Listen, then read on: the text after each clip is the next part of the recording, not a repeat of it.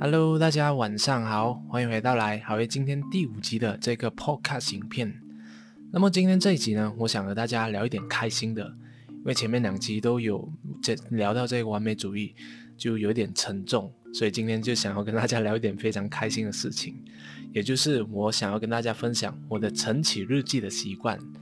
为什么我会想要跟大家聊起这个晨起日记呢？因为这个晨起日记它帮助我。改善了自己的情绪，让我的这个行动力变得很高，而且呢，也让我激发起了更多的灵感。那如果你想要有这样的一个特质，这样的一个习惯的话，那你一定要好好的听我说这个晨起日记的这个动作是怎么做的。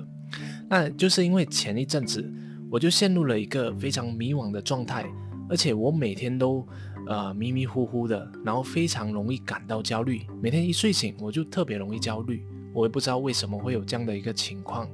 所以呢，呃，我就在寻找一些方法，做一些冥想等等之类的事情。但是我觉得那个问题是有改善一点点，但没有很实质性的改善。结果我就啊发现到了有这个晨起日记的这个东西。那么晨起日记它是来自于一个美国的艺术家，他利用这个晨起日记叫做 Morning Pages 来激发起自己的灵感。那我觉得自己最近的灵感也是有像卡着了，没有内容可以产出，所以我就决定来试一试这个方法。所以，呃，我就开始写这个晨起日记了。那自从我写了以后呢，我就发现自己整个人生好像变化了很多，我整个情绪变得更加的积极，而且我的整个那个行动力也变得更高，我也更勇敢的去表达自己的想法、自己的情绪。所以，呃，今天我就想要跟大家分享，我是怎样写这个晨起日记的。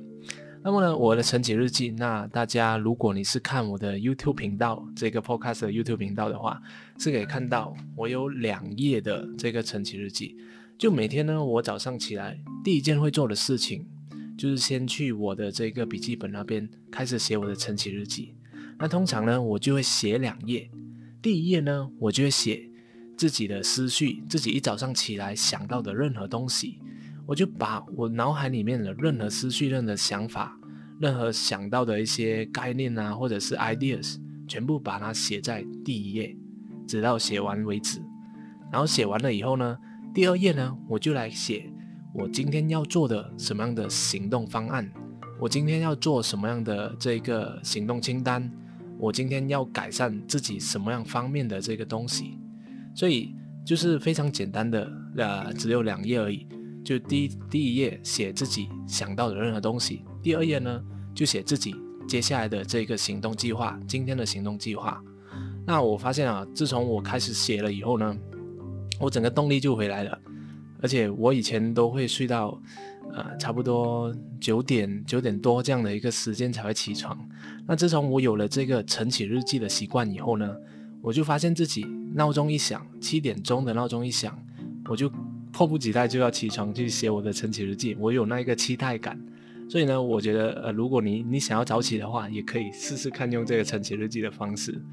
那呃，我真的是有发现到，自从我写了以后呢，我就变得更加少的焦虑，而且呃，这一个行动力还有积极性也变得更多，而且我也发现我变得更加有创意创意了。而且我的创意点子都是，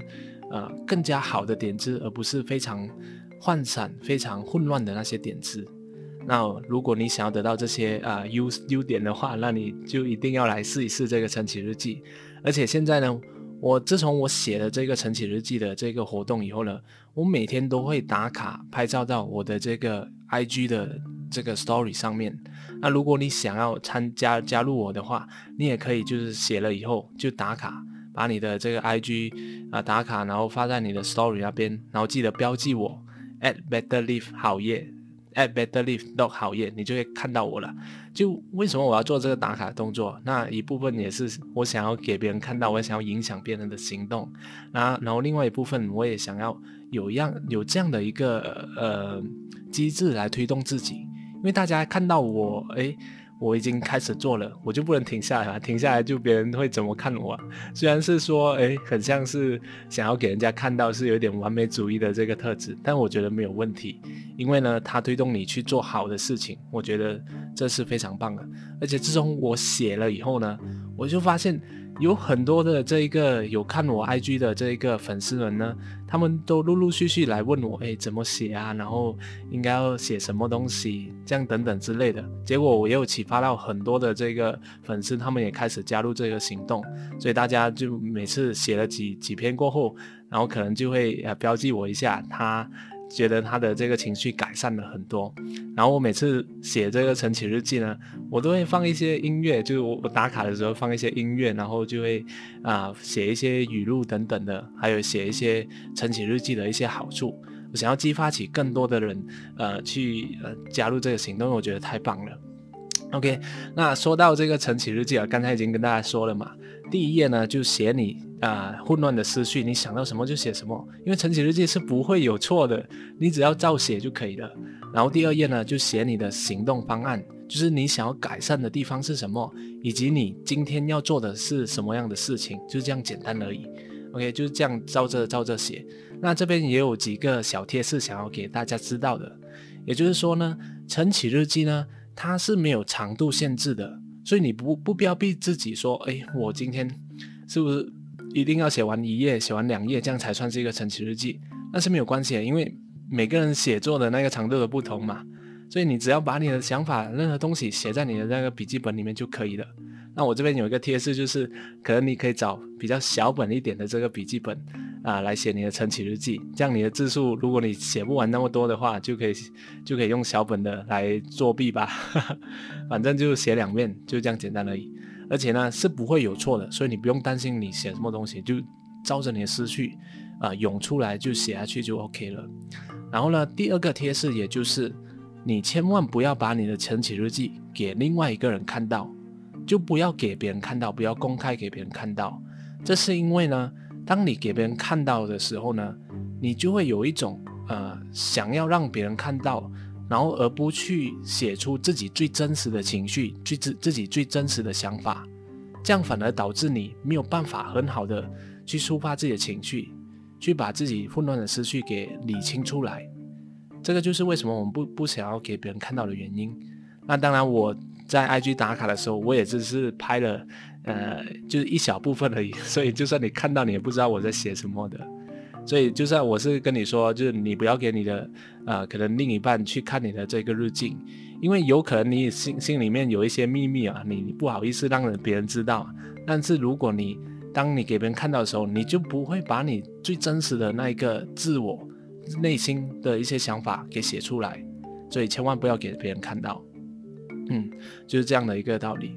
然后呃，我觉得啊，两页就足够了，就就非常的棒，也不要太太过多的那个限制，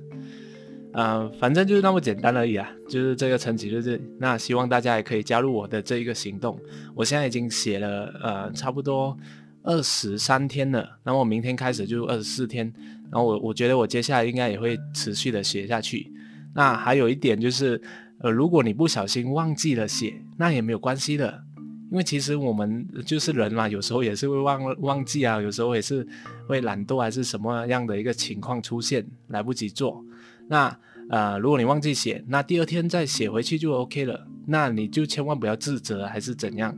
因为如果你啊觉得哇，我 miss 掉了一天，然后就突然不要做了，那就前功尽弃了嘛。但是如果你 miss 掉了一天，第三天的时候你还拿拿回来这个习惯。那么你的这个习惯，其实它还是在慢慢的，呃，就是塑造起来的，它是不会不见的。